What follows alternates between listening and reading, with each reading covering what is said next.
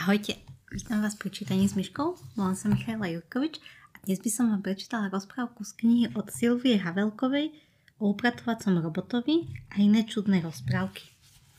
O rýchlovárnej kanvici, ktorú napadol vodný kameň. Bola raz jedna rýchlovárna kanvica. Celkom obyčajná. Bývala na kuchynskej pracovnej doske vedľa hriankovača a bola spokojná nielen s týmto miestom, ale aj s celým svojim životom. Každé ráno zalievala čaj trom členom rodiny, mame, tatovi a Denisovi. O desiatej si zalievala kávu babka Vlasta. Potom mala zväčša voľno, lebo členovia rodiny boli v práci. Večer však znova zalievala čaj mame a babke – táto si večer radšej dával mlieko a Denis kakao. V jedno ráno si mama všimla dačo biele na dne kanvice. Vodný kameň, zvolala. Tu kanvicu nemáme ani tri mesiace a už sa v nej tvorí vodný kameň. To je hrozné. Rýchlo zaliala nachystaný čaj, ale tento raz neplné hrnčeky. Na dne kanvice nechala trocha vody a vyliala ju do umývadla. O desiatej si babka Vlasta zaliala kávu a veľmi sa rozčertila. Čo mi to tu pláva? Biele špinky? To sú určite kúsky vodného kameňa. Na dnešnej káve si veru nepochutnám. Kávu síce nevyliala, ale nahnevane zazerala na kanvicu, keď si uchlipkávala zo šaločky s červenými kvetmi. Babka Vlasta dopila kávu a išla na trhovisko – aby ostal prázdny. Rýchlovarná kanvica si vstichla.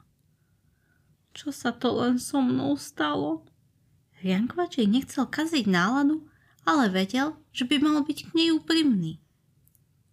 Napadli ťa zločinci vodného kameňa. A to je čo? Z vody, ktorú ohrievaš, sa niektoré, hmm, poviem to takto, vo vode žijú potvory, ktoré sa pomaly, pomaličky usádzajú na tvojom dne. Najskôr ich takmer vôbec nevidieť, no každým ohrevom vody sa k ním pridávajú ďalšie a ďalšie potvory, až pokryjú nielen dno, ale aj tvoje steny. No a čo je najhoršie? Potom sa po častiach odlupujú a vlejú spoločne s ohriatou vodou do šálky pokazia chuť čaju i káve. To hádam, nie, okamžite ich vyženiem. Kanvica zadunela strašidelným hrubým hlasom. Vyhnú soby, okamžite opustíte moje vnútro, nech vás tu už viac nevidím. Na svoju hrozbu však začula len tiché Vari ste hluché, u mňa nemáte čo robiť, ale nám sa tu páči. Postupne ťa celú obalíme, v každej vode, čo zohrieš, bude naše vojsko a žijú ľuďom celkom sprotivíme. A potom ťa vyhodia. Tak to vyhodili aj predchádzajúcu kanvicu. Kanvica sa zlakla. Pre pána kráľa ona ešte nechce skončiť v kontajneri. S otázkou v očiach pozrela na Riankovač. Naozaj to tak bolo? Pípla. Nuž, tvoju predchodkyňu skutočne napadol vodný kameň a celú ju pokryl. Riankovaču sa o tom nechcelo príliš rozprávať. A to jej nik nepomohol? Ale áno, dávali do nej ocot. Ozval sa z nenazdania chlebník.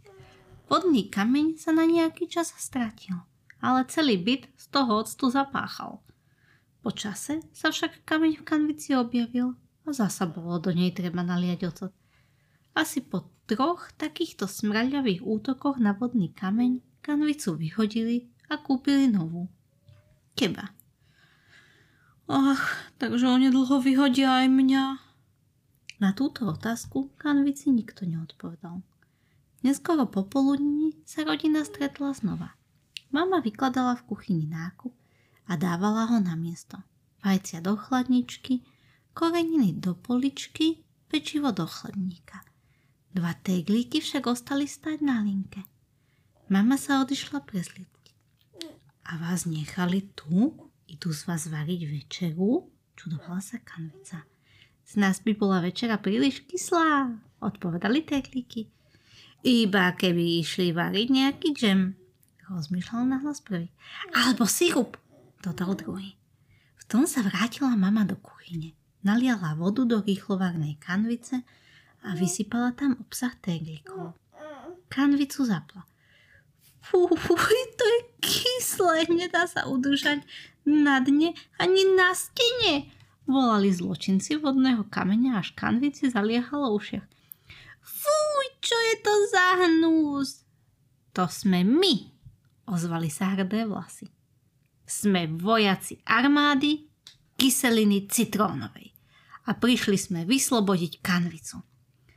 V kanvici sa strhla naozaj mela. Vojaci kyseliny citrónovej bojovali so zločincami vodného kameňa na život a na smrť. Tu máš, nebudeš viac trízniť kanvicu.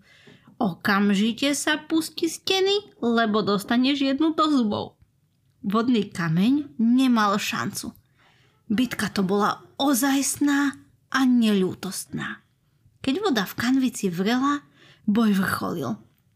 Kanvicu to šteklilo, ale vedela, že smiať sa nesmie. Vojaci kyseliny citrónovej neváhali pre ňu obetovať životy a tak si musela zachovať chladnú tvár. Šťuk! Kanvica sa vypla. Mama ju vzala do rúk a horúcu vodu vyliala do umývadla. Nazrela do kanvice a veselo povedala. No super, ani kúsok vodného kameňa a žiaden zápach. Odteraz vždy, keď sa na dne usadí vodný kameň, zničím ho kyselinou citrónovou. Kanvicu opláchla studenou vodou a dala váriť vodu na čaj. V ňom nebudú plávať kúsky vodného kameňa. A takto kyselina citrónová zachránila rýchlovárnu kanvicu. Mne sa nechce spať, povedal Miňo. Nechápem, prečo už musí byť večer. Veru, a ešte k tomu tá tma. Nemám ju rada. Bojím sa, keď nič nevidím, žalovala sa Karolínka. Všetko má svoj význam, povedala mama. A aký? Keď je tma, nemôžeme nič robiť, protestovala Karolínka. Veru, keby bolo svetlo, mohli by som ísť von, zahrať si futbal. A takto môžem ísť akurát spať. Durdil sa Miňo. A možno vás presvedčím, že nemáte celkom pravdu. Usmiela sa mama. Nie ste prvý, komu prekážala tma? Poviem vám jednu rozprávku. Ale túto rozprávku vám poviem na budúce. Ďakujem, že ste ma dnes počúvali. Ďakujem vám za pozornosť. Dnes ste v pozadí mohli vidieť opäť aj našu Elizabetku. Áno, počuli ste? Linka tam, na kraji, tam, tam, tam si mrvila. A dúfam, že sa na budúce počujeme. A keby sme sa už náhodou nepočuli, prajem vám pekný deň, pekný večer a dobrú noc.